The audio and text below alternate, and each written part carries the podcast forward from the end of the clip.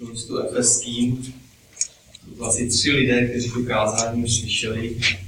Je to v době, kdy byl angličkem a tak nás tady velice málo. Jsme řekli, že stojí za to možná znovu kázat.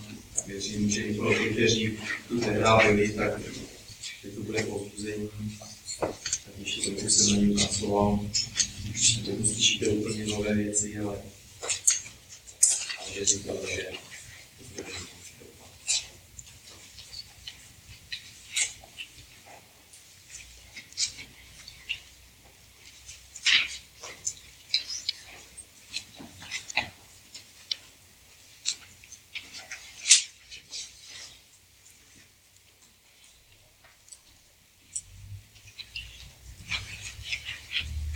Před námi čtvrtá kapitola a jestli si prosím list efeským čtvrtou kapitolu.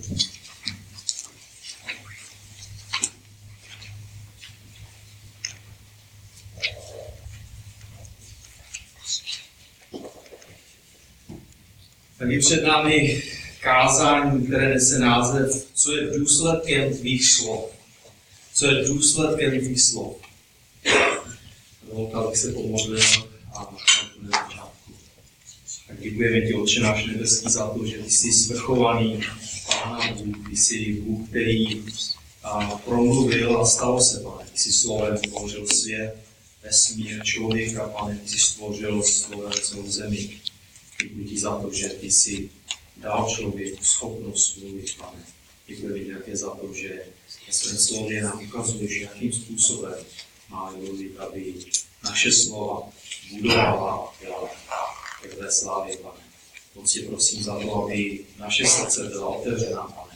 Prosím tě za to, aby si boural každou překážku, každé srdce, Pane, které se bouřilo proti tvému slovu, Pane. Prosím tě za to, aby ty jsi byl oslaven tím dnešním slovem. Amen. Takže list Efeským, čtvrtá kapitola, verš dvacet devět a třicet. Apoštol Pavel píše, píše následující slova. Z vašich úst ať nevychází žádné špatné slovo, nýbrž jen takové, které je dobré k potřebnému budování, aby dalo, aby dalo milost těm, kdo je slyší. A nezarmucujte Ducha svatého Božího, jímž jste byli zapečetěni ke dni vykoupení. Svatí. Od dvacátého pátého verše až do verše třicet dva nám Pavel předkládá pět praktických příkazů. Nelžete, mluvte pravdu. Hněvejte se a nehřešte. Přestaňte krást a pracujte. A my se dneska podíváme na ten čtvrtý z nich, který mluví o tom, ať naše slova budují druhé. Tak možná si kladete otázku, nevede nás Pavel do zákonnictví, když pokládá jeden příkaz za druhým? Tak v žádném případě. Když máte své Bible otevřené, podívejte se do dvacátého pátého verše. Tam vidíme spojku proto. Ta je nesmírně důležitá, protože ta nás vede zpátky. Ta nás odkazuje na celou tu doktrínu spásy a církve, kterou Pavel vysvětlil v první polovině listu. První až třetí až čtvrté kapitole. Tak protože jste znovu zrození, protože jste byli začleněni do Kristova těla, tak žijte novým způsobem života. Pavel v podstatě říká, ať váš život odráží to, že vás Bůh z milosti změnil. Na to nás odkazuje ta, ta, ta spojka na začátku toho dvacátého pátého verše. Tak minule jsme slyšeli, že máme pracovat vlastníma rukama, abychom mohli dávat a starat se o druhé. Tak funguje Kristovo tělo. Takže jeden půd pomáhá druhému. A v dnešních verších Pavel přichází od práce rukou, od té fyzické pomoci k práci našich slov, k té duchovní pomoci. Jestli pracujeme nebo mluvíme, tak obojí musí přinášet užitek. Tak svatí, to, že a, máme schopnost mluvit, je, je Boží milost. Je to, je to Boží milost, tak proč, proč nebuštíme, nebo neštěkáme, nebo já nevím, my děláme další, další jiné zvuky. protože jsme byli stvořeni čemu? Božímu obrazu. Tak můžeme to vidět v Genesis první kapitola, dvacátý sedmý dvacátý osmý verš. Tak ve schopnosti mluvy se podobá nebohu. Proto se můžeme navzájem povzbuzovat, ale i napomínat. Tak Pavel píše, že naše slova musí budovat, aby přinesla co? Milost bratrům a sestrám. Ale v tom širším kontextu, když jsme se dívali i na ty předchozí verše té čtvrté kapitoly, tak aby jsme viděli, chápeme, že jedině budující slovo povede k zachování jednoty ducha. Jedině slovo, které buduje, vede k tomu, že církev zachovává jednotu, kterou už Duch Svatý způsobil uprostřed nich. Jednotu, ke které jsme byli povoláni, když jsme byli Duchem Svatým ve křtění, doslova ponoření do Kristova těla, do církve. To vidíme na začátku právě té čtvrté kapitoly. Tak a to, co říkáme, jak to říkáme a kdy to říkáme, má nesmírný vliv na fungování církve. V tom se určitě všichni shodneme. No jak by to vypadalo, když jsme přišli do shromáždění a nikdo nic by neřekl, jo? Všichni bychom jenom mlčeli. Tak jak by to vypadalo? A nebo když jsme přišli a byli bychom jenom negativní. Jo? Mně se nelíbí tohle na tobě a na tobě se mi nelíbí tohle a tohle a tohle a to bys měl dělat jinak a tohleto. A nebo jsme byli úplně kritičtí. Jak by to vypadalo? Kde by byla jednota církve? Tak jazyk a slova jsou naprosto klíčová. A proto i Pavel věnuje mimořádnou pozornost v tomto listu, ale i například listu polským. A nejenom on, určitě, když jste přemýšleli o Božím slově, hned by se vám vybavily texty z listu Jakuba. Jakub také upozorňuje na význam a nebezpečí jazyka. Našich slov, když říká, jazyk je oheň, který snadno zapálí celý les. Nebo když říká, že jazyk nedokáže zkrotit nikdo z lidí. Tak co s tím? Jestli nikdo nedokáže zkrotit vlastní jazyk, co s tím můžeme udělat? Co s tím můžeš udělat? Ale dobře víme, že Bůh ano, že Bůh to dokáže. Tak Jakub píše ve třetí kapitole, ve čtvrtém a pátém verši, poslouchejte.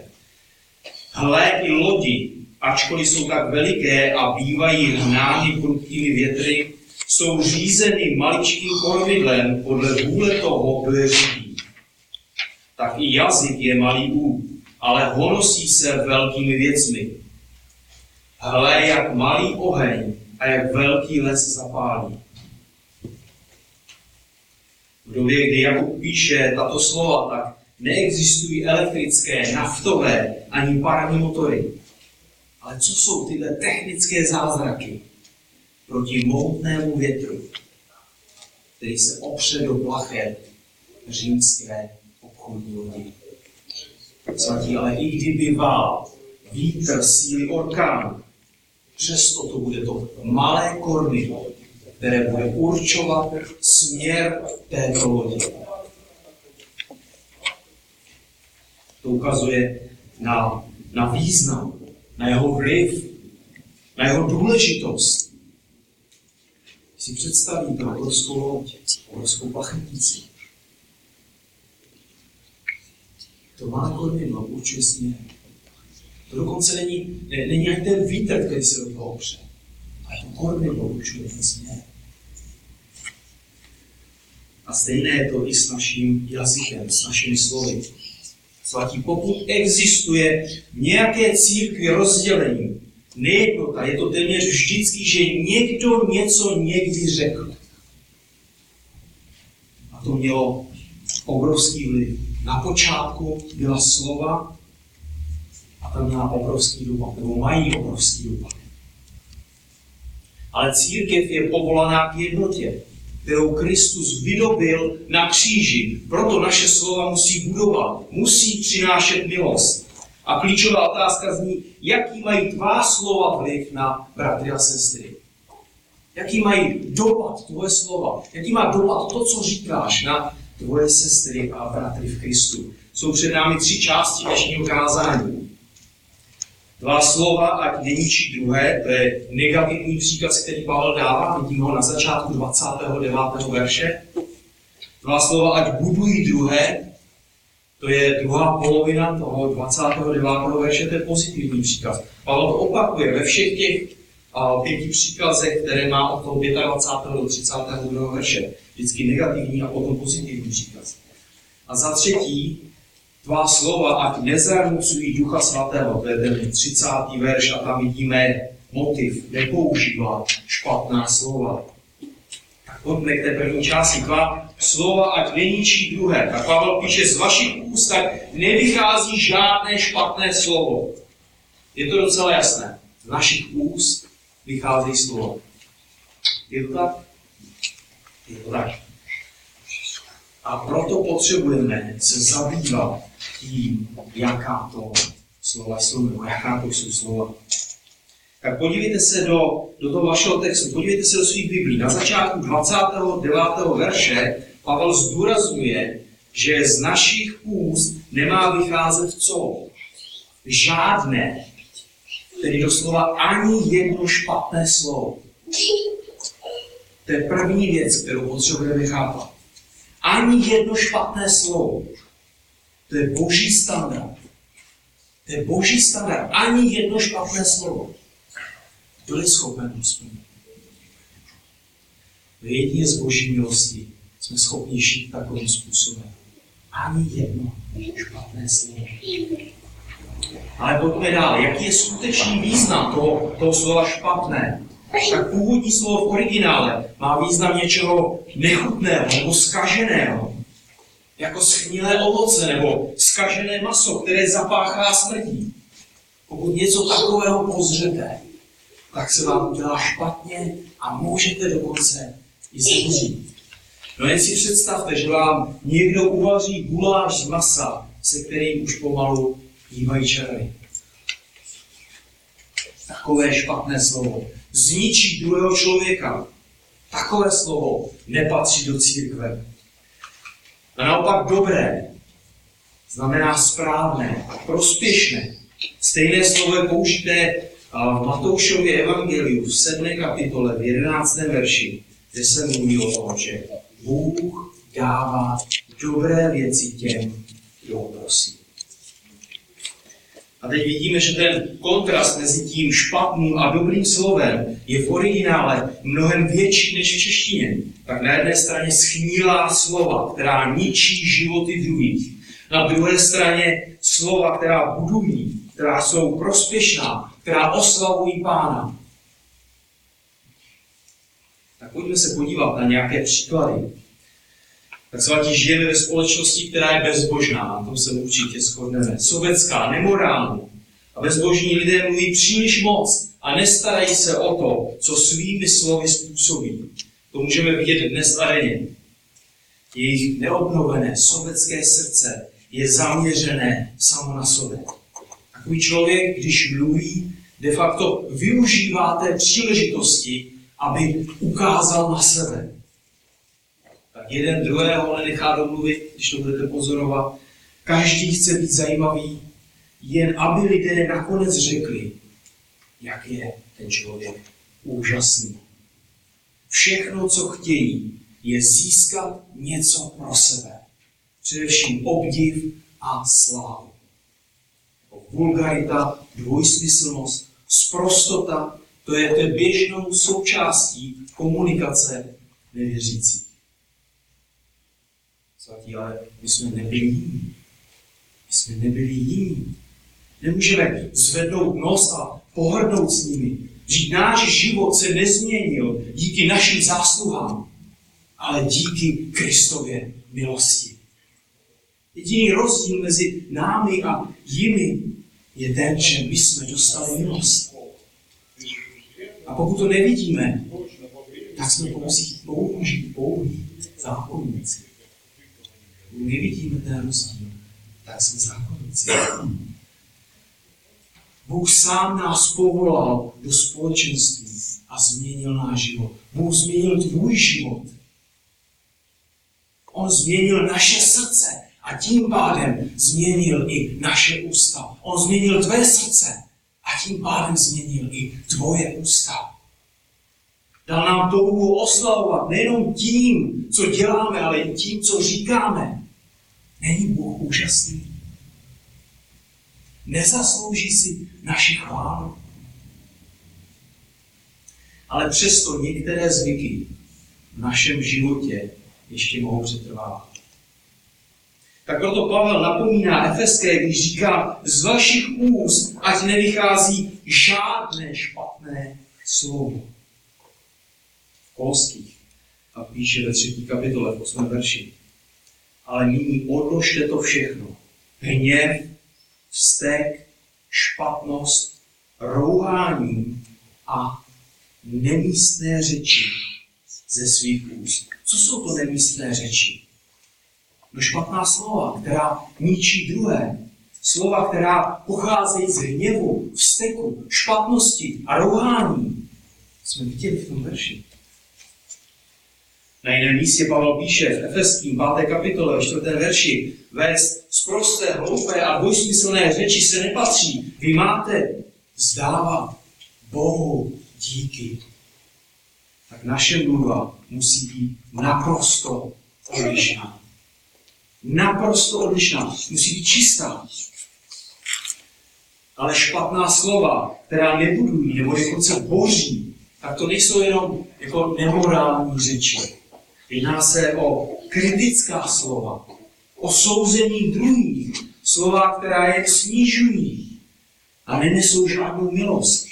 To je špatně a tam to je špatně. A když se vrátím ze sboru, mluvím a především o tom, co všechno bylo špatně, co se mi nelíbilo, to je destruktivní.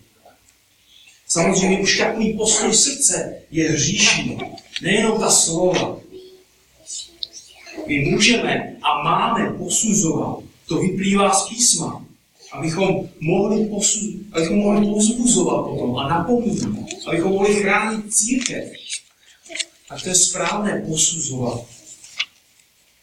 Ale často posuzujeme a nakonec soudíme druhé v oblastech, kde písmo dává pouze obecné principy, milovaní svatí. My stanovíme přesné parametry a v konečném důsledku přidáme k Božímu slovu požadavky, naše požadavky a naše představy. Například v oblasti oblékání, pití, jídla, používání peněz a další. Jak dlouhá má být sukně? Jak moc se věřící žena může namalovat? A další a další. A když určíme přesné parametry a ty potom požadujeme od druhých, dáváme na ně břemeno, které Bůh nedává a vedeme druhé do zákonnictví. Písmo říká, že žena se má oblékat cudně. Tečka. Chápejte, to vede k srdci, ke zkoumání, k pokoře před Pánem, to vede ke Kristu, k pokládání druhých za přednější než sebe, k obětování se. To vede k obětování se, upřednostnění druhých. Ne k tomu, že si odškrtnu, že jsem splnil nějaký parametr. Chápete, kdo jsem já, že stanovím hranici? Tam, kde Bůh dal jen obecné, ale přesné principy. Zákonnictví tohoto druhu zničilo už mnohé zbory. Tak viděli jsme i nějaké důsledky a v církvi. Ale stačí otevřít Boží slovo. Tak co dělali farizeové a zákonníci? Co dělali, když přidali k Boží slovu další požadavky? A ty potom vyžadovali od lidí.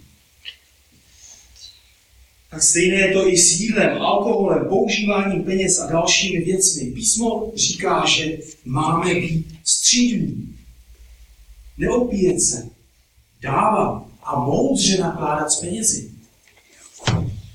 Tak jestliže nemáme slovy Boží, nesmíme přidat Božímu slovu náš standard a ten potom překládat druhým. Další taková oblast může být lež, to je docela jasné, jako lež zničí, zneužívá druhé, vytváří nedůvěru, ničí vztahy, tedy jednotu. Někdo namítne, ale já nelžu. Někdy říkám opravdu.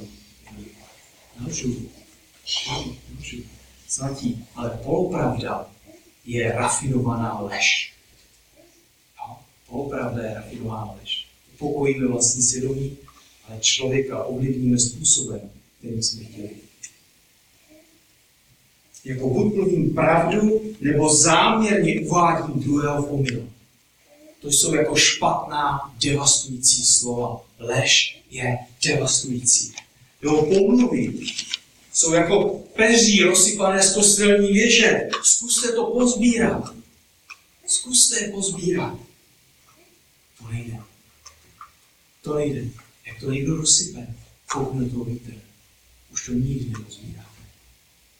Jestli se v církvi šíří pomluvy, tak zničí celé tělo. Protože každý, kdo se na pomluvě podílí, ať už tím, že mluví, nebo naslouchá, tak hřeší. Apoštol Petr píše v prvním listu, ve druhé kapitole, v prvním verši. Odložte tedy každou špatnost, každou lest, pokrytectví, závist a každou pomluvu. Jakub ve čtvrté kapitole v jedenáctém a dvanáctém verši píše: nesnižujte jeden druhého, nesnižujte jeden druhého. Tak problém pomluvy je, že sníží člověka v očích druhých. To je pomluva, že sníží člověka v očích druhých. Nemusí to být jenom lež, ale když snížíme člověka v očích druhých, svých bratrů a sester, tak postavíme bariéru, postavíme rozdělení, postavíme hradbu, postavíme obrovskou zeď, kterou můžete vidět v okolí historických měst. To je to, co dělá pomluva. Pomluva v církvi ničí pomluvaného člověka, protože ho odděluje od církve. Jako je to jako, jako pomalé odřezávání ruky ránovou pilou. Dovedete si to představit? Ten, kdo pomlouvá, stojí na jedné straně, ten, kdo se zájmem naslouchá, stojí na druhé straně, a tak se přetahují. Táhou pilu, táhá zpátky. A už si to slyšel? Opravdu? Řekni mi víc, ať si můžu dobře mluvit. A co ještě? Tak pomalu táhnou tu pilu tam a zpátky, dokud ta ruka nedopadne na zem. A úplně zničí daného člověka. A nejenom jeho, ničí tu církev jako celek. Jeho Kristus zaplatil vlastní krví. Dovedete si to představit? Když potom možná někdy děláme takové věci, jako on umíral na kříži a proleval proleval vlastní krev a boží hněv na něm přistával. To jsou špatná slova. Tak naše slova mají budovat, mají přinášet milost, vést k zachování jednoty, ne k rozdělení.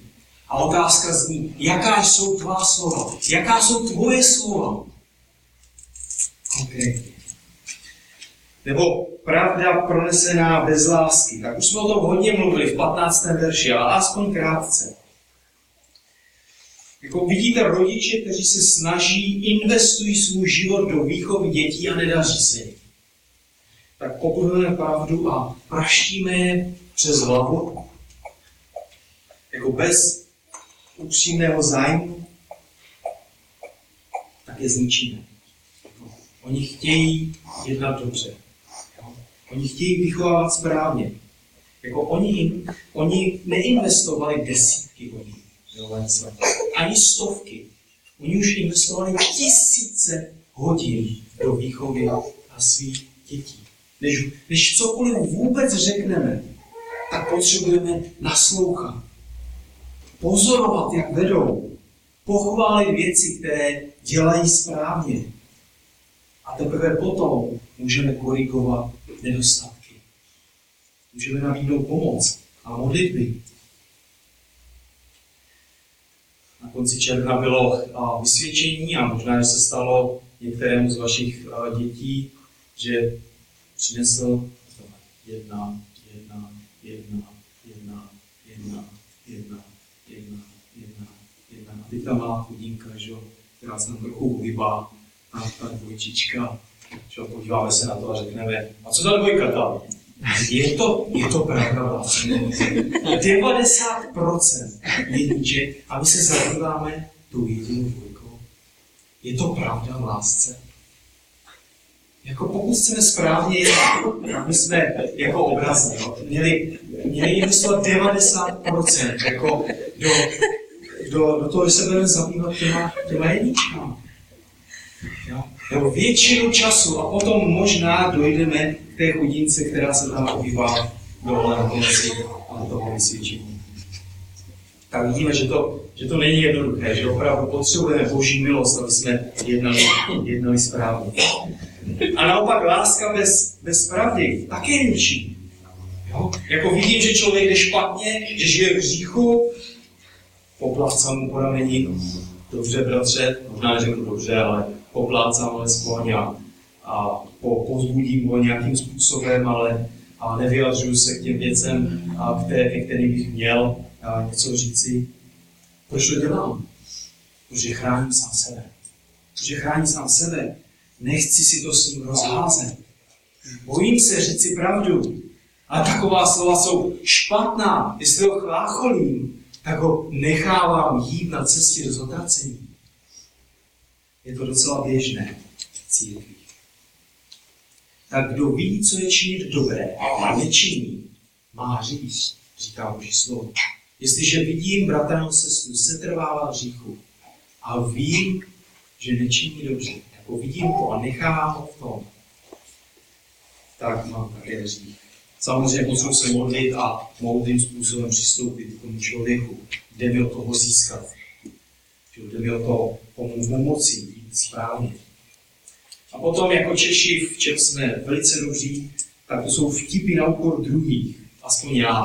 Jako opravdu, tak to je něco, co musím dávat si velký pozor a prosit Boha za milost. Tak to dokážeme velice dobře. Jak, jak takový vtip buduje? Tak neříkám, že jako křesťané se nemůžeme bavit, nemůžeme uh, mít legraci, ale nemůže to být na úkor druhých. Že jo? Tak poslouchejte takový příklad. příklad. Muž pozve manželku na rande, tak dokonce na celý víkend, tak ona je nadšená. Na to jednou za rok nebo jednou za dva roky. Děti nechali prarodičů, tak jdou do hor, okolo zelené, hlouky, horské štíty, možná nějaké Alpy, já něco si dokážete představit. Začátek podzimu, listí se barví, sluníčko, dále. A všude kolem na strání se pasou krávy. Dokonce, dokonce u cesty se pasou krávy. Černé, hnědé, strakaté. Ta manželka je, je nadšená.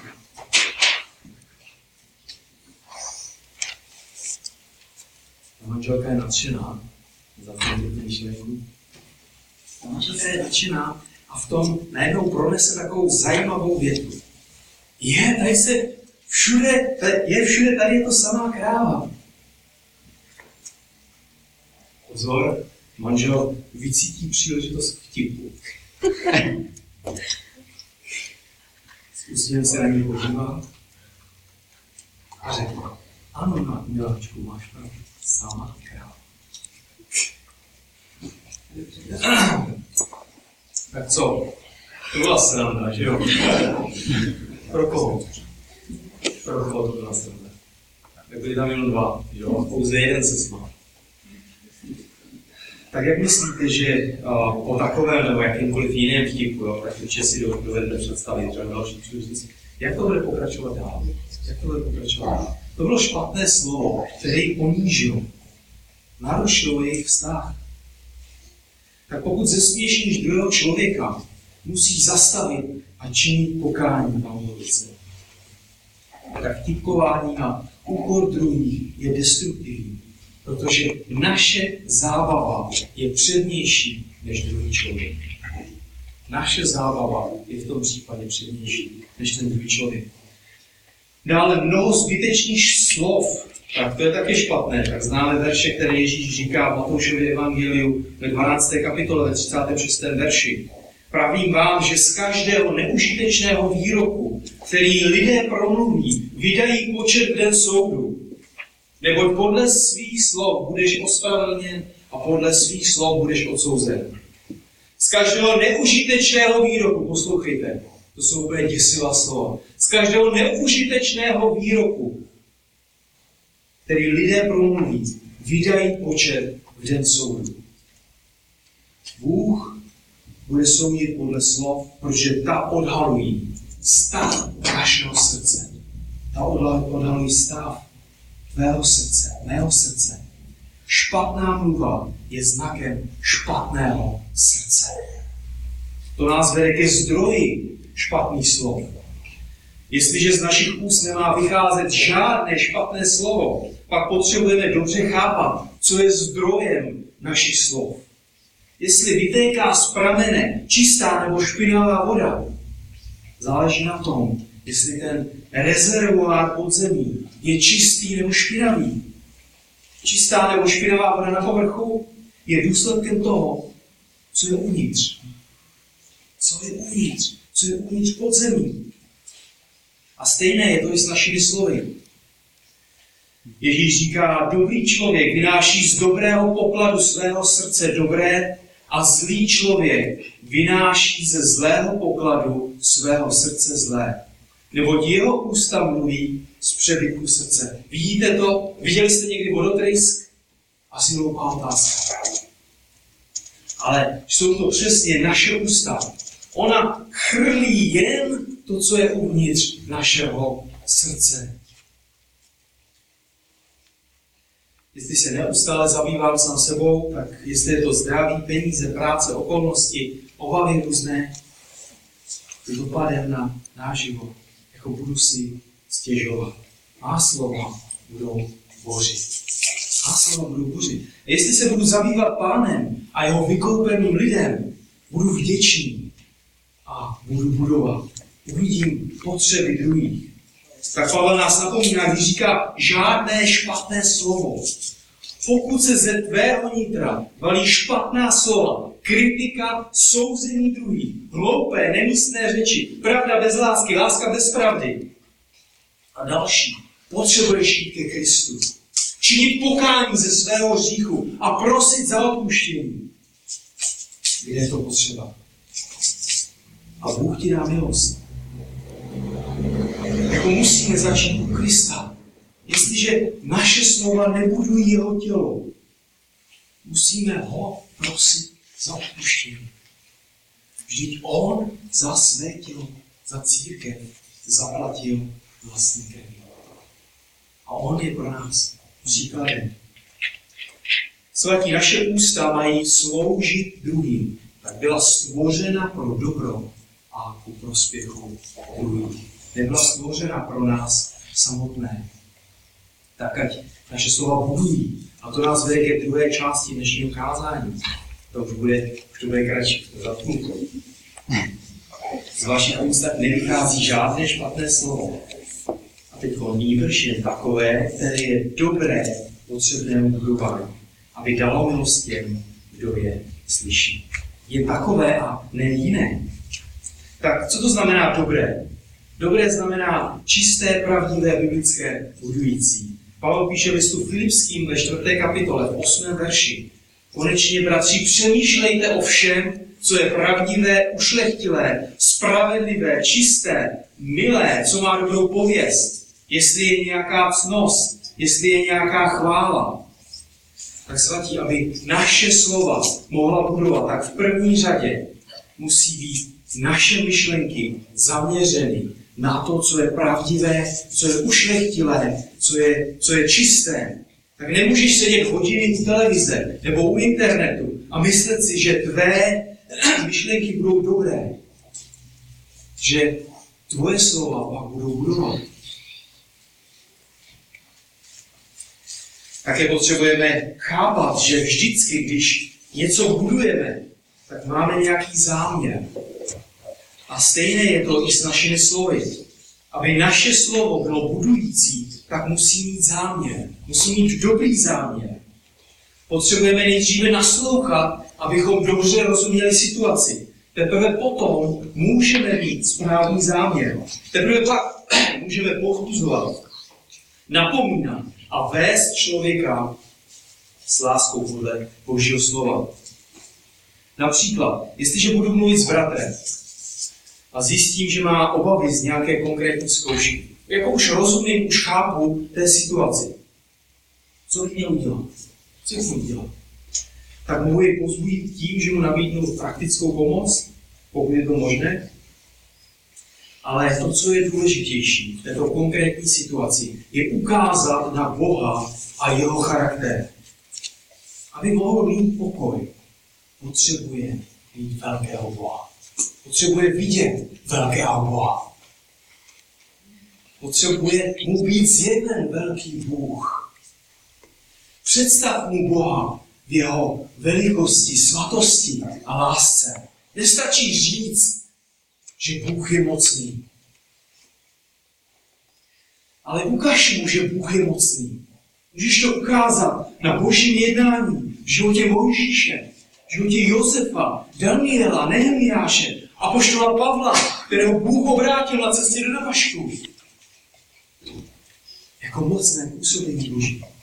No jen si představte, třeba Mojžíše, Bůh mu říká, vyvedeš můj lid z Egypta. To je zadání, to je pracovní úkol, to je zkouška. Jako celý národ a ještě k faraonovi. Kdo jsem já? Jo, vidíte, Mojžíše? Kdo jsem já? Jo, jeho zaměření a obavy, protože přemýšlí o sobě, nepřemýšlí o Hospodě. Kdo jsem já? Říká Mojžíš. A jak mu Hospodin odpovídá? Vždyť budu s tebou. Já, Hospodin, já, Stvořitel, budu s tebou, Mojžíši. Já, který jsem stvořil nebesa i zemi, já budu s tebou. Běž. A byl? Jistě, že byl. A vidíme ránu za ránou, kterými Bůh stíhá Egypt. Chrání Mojžíše. Chrání svůj lid. A Bůh tak zjevuje svoji moc a slávu. Já budu s tebou. Bůh tak skrze Mojžíše vyvádí lid z Egypta. Dokonce moře ustupuje, aby Boží lid mohl svobodně a v pokoji odejít. A mohli bychom pokračovat dál. Představ Boha takového, jaký opravdu je. Taková slova budou jako živá voda.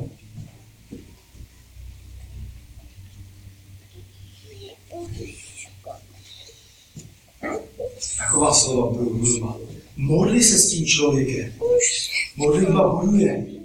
Proč? Protože obrací pozornost k Bohu. A Bůh je ten, který jedná. Bůh je ten, který může změnit každou situaci v našich životech. Dej praktickou radu, která pochází z Božího slova. Klíčová otázka, milovaní svatí, klíčová otázka toho dnešního kázání zní, jaký vliv mají má slova na druhé. A pojďme dál. Někdy musíme přinášet i usvědčující slova. Pokud vidíme bratra nebo sestru, že upadl do hříchu a zůstává v něm, potřebujeme přijít s napomenutím, ale vždycky se správným postojem získat toho člověka. Musíme přijít s Božím slovem a potom budou naše slova budující.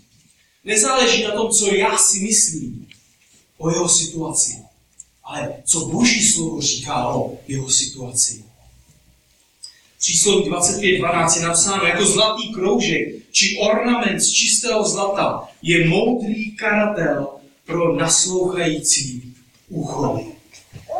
Tak někdy ale lidé nebudou chtít naslouchat naše napomínání a potom bude muset projít další kroky biblické kázně. Ale neustále musíme mít na mysli, že konečným cílem je získat toho bratra nebo sestru, kteří setrvávají v prokazatelném hříchu. Tomu musí odpovídat naše slova. Jedině pravda v lásce Ale pojďme dál. Pavel říká, že naše slovo má být dobré k potřebnému budování. A ekumenický překlad, který možná má většina z vás, říká, aby pomohlo, kde je potřeba. To je nesmírně důležité. To je další věc, kterou vidíme v textu. Naše slovo má pomoci, kde je potřeba. To znamená, že reagujeme na nějakou potřebu. Nebo ještě přesněji, je vhodné, to slovo je vhodné do dané situace. To neznamená, že musíme každé slovo dlouze promýšlet, ale že to, co řekneme, je vhodné pro danou situaci. Tak první list Tesalonickým, pátá kapitola, čtrnáctý verš, Pavel píše: Vyzýváme vás, bratři, napomínejte neukázněné, potěšujte malomyslné, ujímejte se slabých, mějte trpělivost se všemi. Vidíte to, milovaní svatí? Abychom mohli napomínat, musíme vědět, kdo je neukázněný. Abychom mohli potěšovat, musíme vědět, kdo je malomyslný. A tak dále. Co se stane, když malomyslného začneme káznit? Co se stane? To bude tragédie. Ho zničíme, takového člověka. Možná budeme říkat pravdivé věci. Jako můžeme říct, já jsem ale řekl pravdu. Já jsem řekl jenom pravdu, nic než pravdu. To byla holá pravda. Právě protože byla tak holá, tak byla tak destruktivní. Protože to byla pravda bez lásky. Protože jsem nepřemýšlel o tom, co ten člověk potřebuje. Nejdříve se nenaslouchal tomu člověku, aby zjistil, kde stojí jeho srdce. Koloským Pavel píše ve čtvrté kapitole v šesté verši: Vaše řeč ať je vždy laskavá, okořeněná solí, abyste věděli, jak máte každému odpovědět. Tak nemůžeme jenom přistoupit k člověku a dát mu malé kázání. To je sobecké, představit svoje názory bez toho, aniž bychom znali a reagovali na jeho potřeby. Tak nejdříve potřebujeme vidět, kde stojí jeho srdce před Bohem. To je úplný základ. Kde stojí srdce toho člověka před Bohem? Tak často v tom chybujeme. Pak můžeme reagovat potřebným slovem, které bude budovat. Ježíš také jednal s lidmi podle toho, kde stáli. Jestli to byli farizové ve vzpouře, ty přísně káral, tak našli jsme řadu textů v evangelích, kdy Ježíš přísně kárá farizeje. Protože proč? Protože jejich srdce je tvrdé. Jako odporují samotnému Bohu, který stojí před nimi. Nechtějí slyšet evangelium. Na druhou stranu je tu vrchní celník Zaccheus, kterého Ježíš povzbuzuje slovy: Dnes přišlo spasení do tohoto domu. Vidíte ten rozdíl, jak Ježíš pracuje? Potřebujeme trpělivost, naslouchat lidem, mít upřímný zájem o člověka, ať je to v církvi nebo mimo církev. Tak každý z nás, milovaní svatí, obdivuje, obdivuje lidi, kteří mluví málo, ale když něco řeknou, tak je to s velkou moudrostí a naprosto vhodné do dané situace. Přísloví dvacet pět jedenáct. Zlatá jablka na stříbrných mísách je slovo promluvené v pravý čas. Pavel v závěru dvacátého devátého verše ukazuje na důvod, na účel správných slov. Poslouchejte, z vašich úst nevychází žádné špatné slovo, nýbrž jen takové, které je dobré k potřebnému budování. A teď ten důvod, máme tam spojku, aby, aby dal milost těm, kdo je slyší. Pavel nám v tom dvacátém devátém verši předložil nejdříve negativní příkaz, žádné špatné slovo, pak pozitivní, jen dobré, a následně ukazuje, že smysl, že účel přinesení dobrého slova je, aby dalo milost těm, kdo je slyší. Potřebuješ znát ten důvod, abys mohl správně mluvit. Potřebuješ vědět, že tvé slovo má být takové, aby přineslo milost do života druhého člověka. Tak svatí, naše slova musí budovat, aby přinášela milost. Tak byli jsme lidmi, kteří byli mrtví ve svém hříchu, jak Pavel píše na začátku druhé kapitoly listu Efeským. ale Bůh, bohatý milosrdenství, nás probudil k životu, dal nám se znovu narodit. Tak byli jsme spaseni z milosti a z milosti máme také žít. Naše slova musí přinášet milost do životu bratrů a sester. Jedině tak zachováme jednotu ducha a tento místní sbor, toto místní společenství bude nesmírným svědectvím tomuto světu, který je kolem nás. A ve třicátém verši Pavel dodává, poslouchejte pozorně a nezarmucujte Ducha Svatého Božího, jímž jste byli zapečetěni ke dni vykoupení. Tak Duch Svatý je zarmoucen, když Boží děti nechtějí opustit starý způsob života, když jejich slova zraňují, když pomlouvají, jsou lhostejní a neochotní povzbudit druhého člověka. Pavel tady říká, jak můžeš zarmoutit Ducha Svatého, jímž jsi byl zapečetěn pro den vykoupení, jímž jsi byl doslova označen pro den vykoupení. Přítomnost Ducha Svatého ve tvém životě je tím označením, je tou garancí pro věčnou spásu a slávu. Byl jsi označen a tvým vlastníkem je kdo? Pán. Ten, který zaplatil. Bratři a sestry, jestliže Duch Svatý byl tak milostivý, že ti dal znovu se narodit pro věčnou spásu, že tě navždy zapečetil pro věčnou spásu, že tě drží pevně ve své ruce pro věčnou spásu. Tak jak bys mohl tak milostivého ducha zarmoutit? Jak bys mohl zarmoutit ducha, který si z tebe učinil chrám, jak vidíme ve druhé kapitole Efeským? Chrám, ve kterém přebývá. Jak bys jenom mohl? Proto musíš přemýšlet o tom, jestli tvá slova budují nebo boří. Proto musíš přemýšlet, jestli tvá slova přinášejí milost a vedou k duchovnímu životu. Proto musíš přemýšlet, jestli tvá slova oslavují Pána. A nejen to, potřebuješ se modlit spolu s žalmistou, který píše ve sto čtyřicátém prvním žalmu. Hospodine, postav stráž k mým ústům, ostrahu ke dveřím mých rtů. Amen. Amen. Amen. Tak děkujeme ti, Otče náš nebeský, za tvoji milost. Děkujeme ti za to, že jsi to ty, který jsi proměnil naše srdce a proměňuješ naše srdce. Děkuji ti, Pane, za to, že jsi to ty, který a jako chceš, aby jsme říkali slova, která budují a vyznáváme. Vyznávám, Pane, že v tom selhávám. Prosím tě za to, aby si dával milost každému z nás, Pane. Prosím tě za to, aby to slovo, které jsme slyšeli, Pane, dnes, aby nezapadlo do hlubin bahna močálu, Pane, aby nezapadlo někde hluboko, ale aby opravdu přines, přines, přineslo milost, Pane, aby přineslo změnu v našich životech, Pane.